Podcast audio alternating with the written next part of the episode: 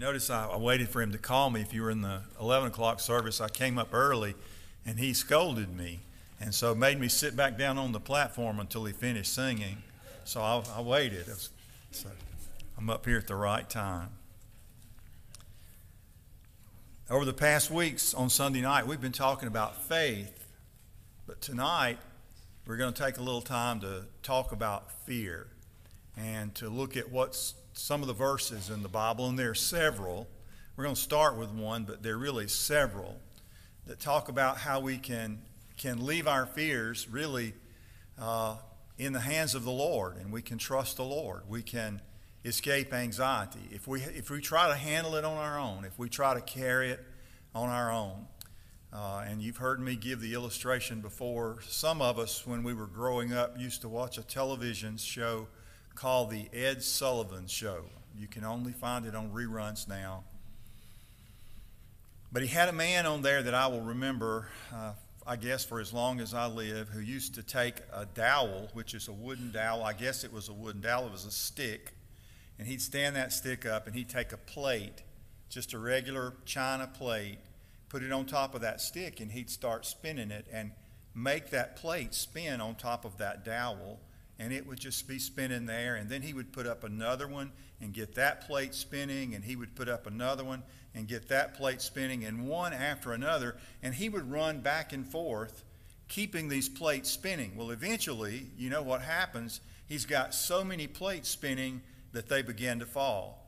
Well, well, that's what happens to us in life. We have a lot of things going on. We've got children and grandchildren, we've got jobs, and we've got other jobs, we've got responsibilities, we've got concerns here and there, until ultimately the plates that we have to keep running back and forth spinning, we can't keep them spinning anymore, and it just overwhelms us. And so it's in those moments when I begin to feel overwhelmed, I say, Lord, I can't spin these plates anymore. The only way they're going to keep spinning is if you spin them for me.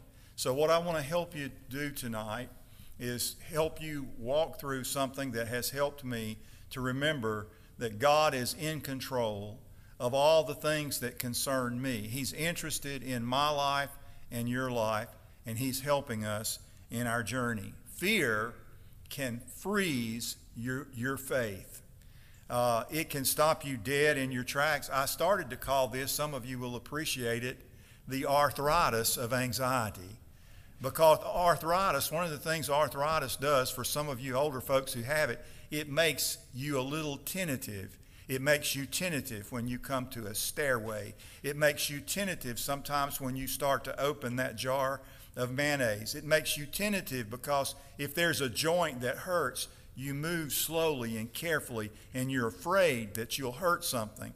Uh, and so anxiety is the same way. It freezes us, it makes us tentative, it makes us slow to move forward and slow to be obedient to God. So, the first verse that we're going to look at tonight is a verse that we've looked at in the past, and you can look at it over and over. I think it's a wonderful promise from God. Isaiah chapter 41, verse 10, where the Lord says, Do not fear, for I am with you. Do not look anxiously about you, for I am your God. I will strengthen you. Surely I will help you.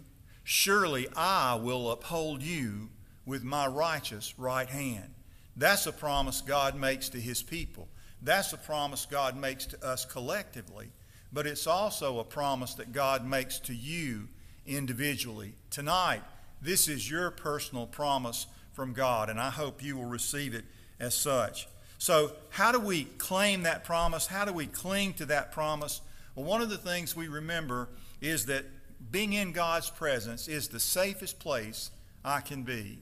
It's the richest place I can be. It's the happiest place I can be. If I have Him, I really have all I need, all I need. So I'm going to ask some questions now as we look at this verse and some others. The first question is Is there a reason not to fear. He says, Fear not, but is there a reason not to fear?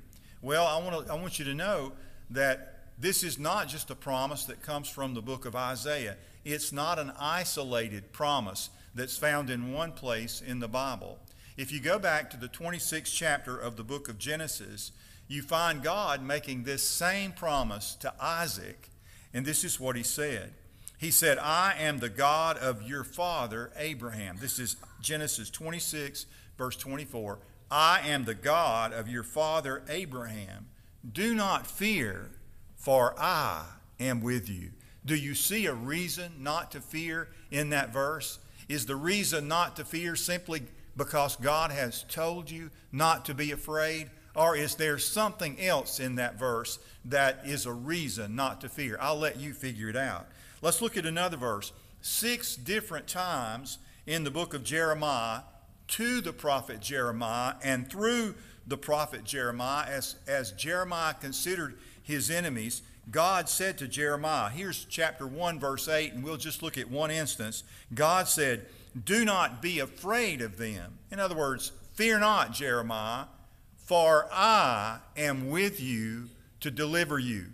Is there a reason not to fear in that verse? Do you see it? Can you figure it out? When God gave the people in Haggai's day the impossible assignment of rebuilding the temple, God said in Haggai 2:4, Take courage, declares the Lord, and work, for I am with you, declares the Lord of hosts. Here they were, afraid because of the surrounding peoples who were threatening them for trying to do what God had called them to do. Not only was it a near impossible task from a financial and, and physical uh, perspective, but also because of their enemies. But God said, Do not fear, for I am with you. As Paul faced imminent danger on one of his missionary journeys in Acts chapter 18, verse 10, God gave him this assurance. Jesus gave him this assurance. He said, Fear not, for I am with you, and no man will attack you in order to harm you, for I have many people in this city. So as you think about your life journey, what's ahead for you, and, and really none of us know what's ahead for us we have some young people here in the church, and they're looking ahead. They're looking ahead with optimism. They're looking ahead with enthusiasm. They're looking ahead with a great deal of faith and a, and a whole lot of dreams. You've been where they've been, and you know what that's like. And you know that they don't know it yet, but they're going to need God every step of the way. But here we are, some of the rest of us, we're looking forward and we're looking forward with, with, with not a lot of enthusiasm and with not a lot of optimism, but with a great deal of uncertainty and with a great deal of anxiety. So, what is it about uh, your journey that gives you a reason to fear? But you also have a reason not to fear. God said to Jacob in Genesis chapter 28, verse 15, and this is a verse, by the way, for me personally that has been an encouraging verse. I remember when I moved to Hamilton, Alabama in 1997, uh, on one occasion I retraced the journey that I made to Hamilton. And sometimes, honestly and truly, I wished I had never made that journey. There were days I wish I had never made that journey. And I thought, God, how are you ever going to free me from this place? I would say to my wife sometimes, she can val- validate this, I would say, don't let me die in this place. Don't let me die in this place. So, uh, anyway, in Genesis chapter 28, verse 15, this was a promise that I often felt that the Lord made to me. Behold, I am with you and will keep you wherever you go, and I will bring you back to this land, for I will not leave you until I have done what I promise you. I always clung to that verse, a verse God made to Jacob as he was beginning his journey out of the land. And, God's promising him, Don't be afraid. I'm going to bring you back. I'm going to take care of this. That would calm my anxiety. That would calm my fears. And I had some, and from time to time, I still do. So, this is God's assurance to all of us who are his children. Jesus makes it to us in Matthew chapter 28 verse 20, when he sent out his disciples, giving the Great Commission, he said, And lo, I am with you always, even to the end of the world or to the end of the age. Is there a reason not to fear? Did you hear the reason not to fear? Did you see the reason not to fear in those verses? Not simply because God said, Fear not, but because of the reason that He gave you not to fear. He said, I am with you. It was about 15 years ago that I was introduced to a book that became very meaningful to my own spiritual journey. And uh, so sometimes when somebody recommends you a book or they hand you a book, there's usually a divine appointment in that. When I got the book Experiencing God, it was used. Somebody handed it to me. They'd been using it. They didn't want it anymore. Somebody put it in my hands. Well, that was a divine appointment for me. And then somebody, somebody uh, recommended this little book to me, and I've read it a number of times. I can't tell you how many times, but the little book is worn, worn, worn from how many times I've read it. It's a little book called They Found the Secret by Ray, V. Raymond Edman. And if you find that book and you can purchase it, it wouldn't be very expensive. It would be worth the time to read it. It would be worth the time to read it from the two stories I'm going to tell you from it in just a minute. He tells about his first opportunity to be aware of God's presence. This is what he says. This is his own testimony. He was a Christian, uh, but he said it came uh, during his soldiering days in World War I.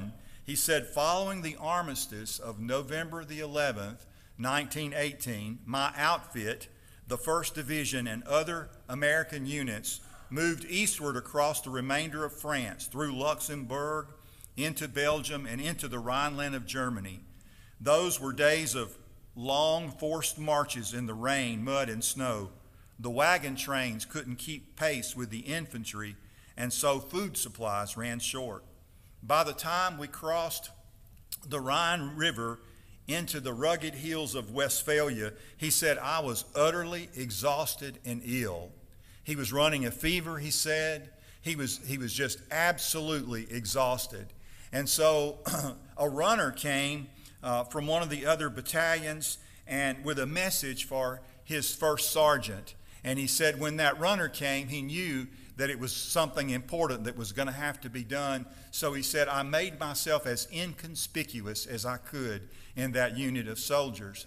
And, but he said what happened was the, he told the first sergeant that five men needed to be transferred at once to C Company. He said, We were with B Company of the 28th Infantry. None of us knew where C Company was located, and no one wanted to find out. And then he, he said, the first sergeant barked out, Edman, you're in charge of this detail. Four men were assigned to me, and we were given the orders to go at once. He said, while the others packed their belongings, he said, I slipped away into an adjacent room. This was a barracks that had been used uh, for, to detain some Russian prisoners. And so he went into a little area that, that, that had been used by the Russians, and he said, I knelt by one of the benches to pray. And he said, Lord, I can't go. I just can't go. I don't feel like going, and I can't make this journey. I just can't do it. And he said, for, my, for the first time in my life as a young believer in the Lord Jesus, I was aware of a presence beside me, nothing I could see with my eyes or touch with my hand, and yet I knew He was there. And He said to me as I knelt at that bench, I will go with you. So He said, I arose with the strength and, and, and an indefinable calmness that had come from that presence. I shouldered my pack. He made the journey. They, they marched through the deep snow marched until nightfall and where they got to this little village and uh, not, a, not a prison barracks they arrived at a, at a home he said the good mother in the home noticed that i was ill she put me in a feathered bed in a heated room not in an unheated room assigned to the rest of the soldiers and with a mother's care and the in, inward assurance that the lord was with me he said i made it through that night he said, Now, isn't that the promise that God makes to us in our journey? I will be with you on the road that you travel. Some of us who've been traveling roads, uh, trying to be obedient to God for, for, for most of our life can give the testimony that God's been with us. Now, looking forward, I can't tell you how God's going to be with me tomorrow. But looking back, I can tell you many stories of how God's been with me in the past when looking forward, I didn't know what God was going to do the next day. But God always provided, God always kept His promise, and there was no reason to fear because the Lord was with me. Nevertheless, for all we know about God, there are still those moments when we're anxious and afraid. Our minds are overcome with worry. Our hearts are heavy with dread. And we're, we're frozen where we are. We can't make a step of faith. And so you see the first part of Isaiah 41:10 it says, "Do not be afraid, for I am with you." And yet, the second part speaks directly to, to the anxiety that we have, even though we know the Lord. Do not look anxiously about you, for I am your God. So, the second question is this Is there a comfort that calms our worry? David, as you know, for all he knew about God, he was very honest, very honest uh, about his personal journey and about the feelings in his heart. He, that's why Psalms is so good to read. Psalms is very encouraging. If you're discouraged, Psalms is the place to go. David said in Psalm 139, verse 23, he said, Search me, O God, and know my heart. Try me and know my anxious thoughts. Obviously, he had some. If you don't have any, I don't think you're normal. If you're never anxious, never uncertain, something's wrong. There have to be those moments in your life because that's just part of being human. Do you think that God knows the things that cause us anxiety and uncertainty? Now, if I focus on the unknowns and the uncertainties in my life, and you know that happens sometimes, there are those nights when you lay your head down on your pillow and there it goes all the uncertainties in the world seem to find their way into your mind, and you can't go to sleep because you just struggle with those things. David wrote in Psalm 94, verse 19, another one of my favorite verses. I've shared it with you on a Wednesday night. When my anxious thoughts multiply within me, your consolations delight my soul. You remember when you were little I know Braden has that experience. I can just imagine Miss Amy coming into his room every night, covering him up and tucking him in so that he won't be afraid. Isn't that right, Braden? Isn't that still the way? No, it's not that way anymore. But you remember some of those times when you were little, when Mama came in there and tucked you in and helped you make it through the night, put those covers around you tight. Well, sometimes the Lord does that for us. That's what He does. He covers us with a blanket of His comfort. And sometimes that's in His Word. In, at night, there might be a time when you need a word from the Lord, a verse that you can cling to. I've told you that when I was a little boy, I went into the preschool the other day and I noticed on a wall, on the wall in the preschool, something that's been hanging there for quite some time. There's a picture of an angel, a guardian angel, watching two little children cross a rickety old bridge. And I've told you about that bridge that I used to have to cross as a little boy. It's not rickety anymore, but it was rickety when I crossed it, and it scared me to death. Not much, not something that would have scared any of you, but it scared me. And I had that one verse when I got to that bridge that I had to use. What time I'm afraid, I will trust in thee. Psalm 56 3. Sometimes that one verse, that one promise from God that you'll cling to can help you through some of those times. So, what's God saying to you through this verse? Do not look anxiously about you. What's the reason not to be anxious? What's the reason not to fear? For I am your God. He knows the road ahead of you, and any journey you take will be overseen by his sovereignty. Paul wrote in Philippians chapter 4 verses 6 and 7, "Be anxious for nothing, but in everything, by prayer and supplication with thanksgiving, let your requests be made known to God. And the peace of God, the peace of God, which surpasses comprehension, will guard your hearts and your minds in Christ Jesus. There's a reason not to fear. There's a comfort that calms our worry. You know, uh, our church in Hamilton began to make, uh, we had a, a, a group of ladies that sewed, and they began to make weighted blankets for children that have uh, sensory issues and anxiety issues, that weighted blanket. I read the other day that there are even weighted blankets for dogs now. For dogs that have anxiety,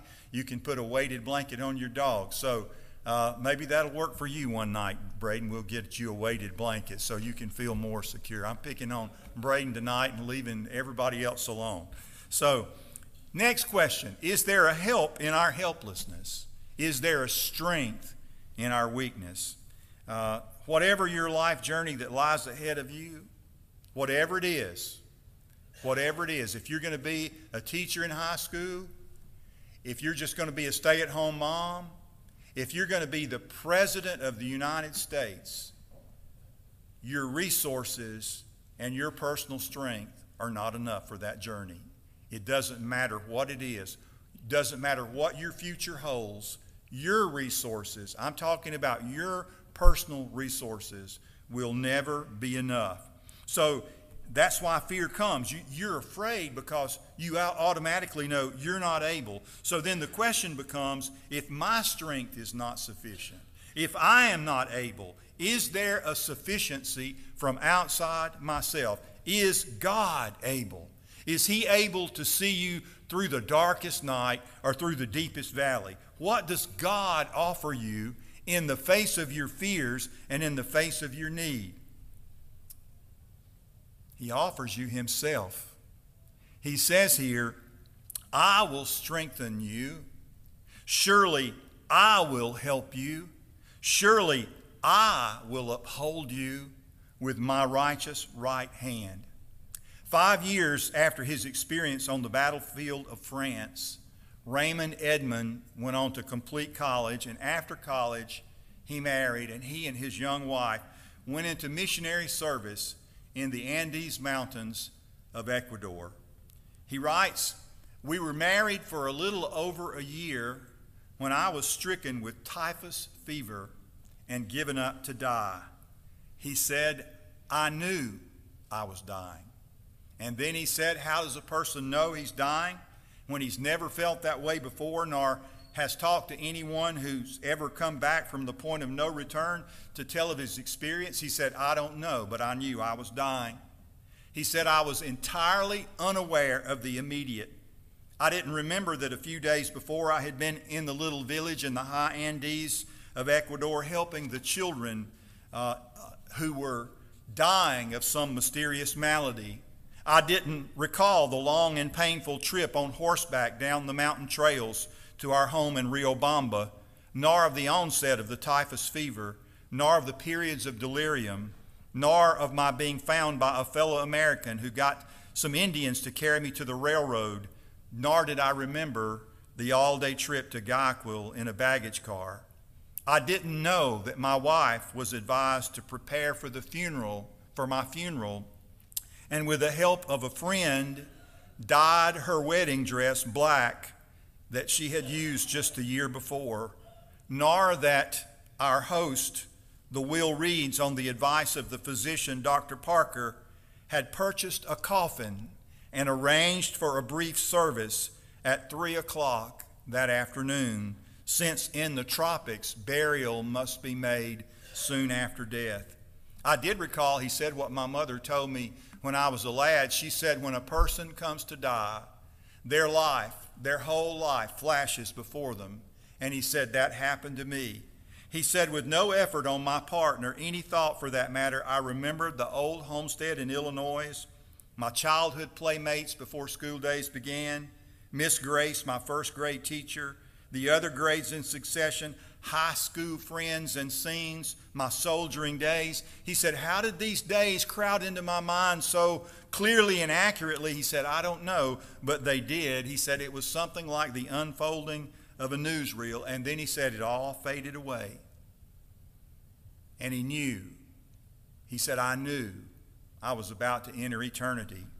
He said, Then it was that I began to be cognizant of something strangely arresting in that place an atmosphere, an influence, a presence that began to surround me and engulf me. He said, I knew what it was. For in those moments I experienced a sweet sense of the love of God in Christ, such as I had never before in all the years of my life. So overwhelming and stupendous was that love that the life beyond became ineffably beautiful and infinitely better than any possible condition in this present existence. And he said, There followed an indescribable fellowship with the Lord Jesus Christ in those moments. He said, After the day when I waded so far out into the river of death that I was closer to the other side than, than this, there were about two weeks of which I have no recollection and can give no account. As I began to be conscious of being in the Parker Clinic, of the Ecuadorian nurses who cared for me, of my wife and the now eight week old son who had come into our home, then it was that I was told the story back of my story.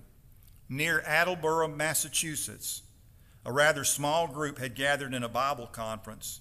In the course of their morning study, they were interrupted by the conference director, Reverend E. Joseph Evans of Newton, Massachusetts, who told of a deepening burden of concern that had come upon him for the missionary in Ecuador, and he requested that they share the prayer burden with him. It was during those hours that, unknown to them, my wife had dyed her wedding dress black, and Mr. Reed had bought the coffin for me. Since then, I've met friends in the New England area who were present at that meeting. They told me if they should ever live to be a 100 years old, they would never forget their kneeling to pray and their agony of spirit and intercession for me. He said they prayed through the lunch hour, but by mid afternoon, they experienced a lifting of the burden with a quiet assurance that their prayers had been heard. Raymond Edman lived to serve the Lord for many more years he became the fourth president of Wheaton College, would have been president of Wheaton College while Billy Graham was there. He was president of Wheaton College from 1940 to 1965 when he retired to become the chancellor. And he died while speaking at a chapel service in Wheaton College in 1967. What hand snatched him back from the jaws of death? What hand uh, controlled the circumstances that seemed by all around him to be out of control. And tonight, what distant world are you living in in your mind that makes you feel as if God has forgotten you or lost track of your personal needs? Is there a reason not to fear? Is there comfort uh, for our worry? Is there a help in our helplessness? Is there a strength in our weakness? Does God have a personal word for you this evening. Two more passages of Scripture, and I'll close. Isaiah 41, 13 and 14. For I am the Lord your God, who upholds your right hand, who says to you, Do not fear, I will help you. Do not fear, you worm Jacob, you men of Israel. I will help you, declares the Lord, and your Redeemer is the Holy One of Israel. You don't have to lean on your own ability or wisdom. God says, I'll provide the strength, I'll be there to help. And look, we got these kids on the front end of their journey. They're going to have some anxious moments. They're going to learn how to depend on the Lord. But what about those of us whose hair is gray and we know that our journey is far shorter than it used to be?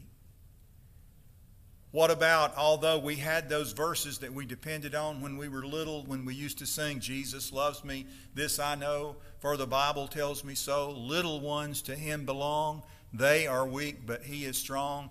What about those of us who aren't so little anymore?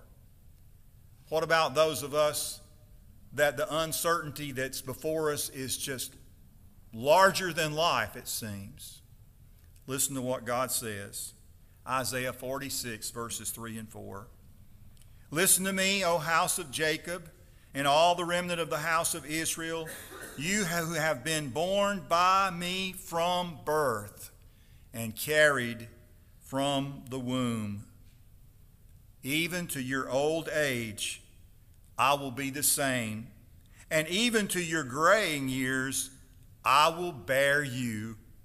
I have done it, and I will carry you, and I will bear you, and I will deliver you. Fear not, for I am with you. Let's pray.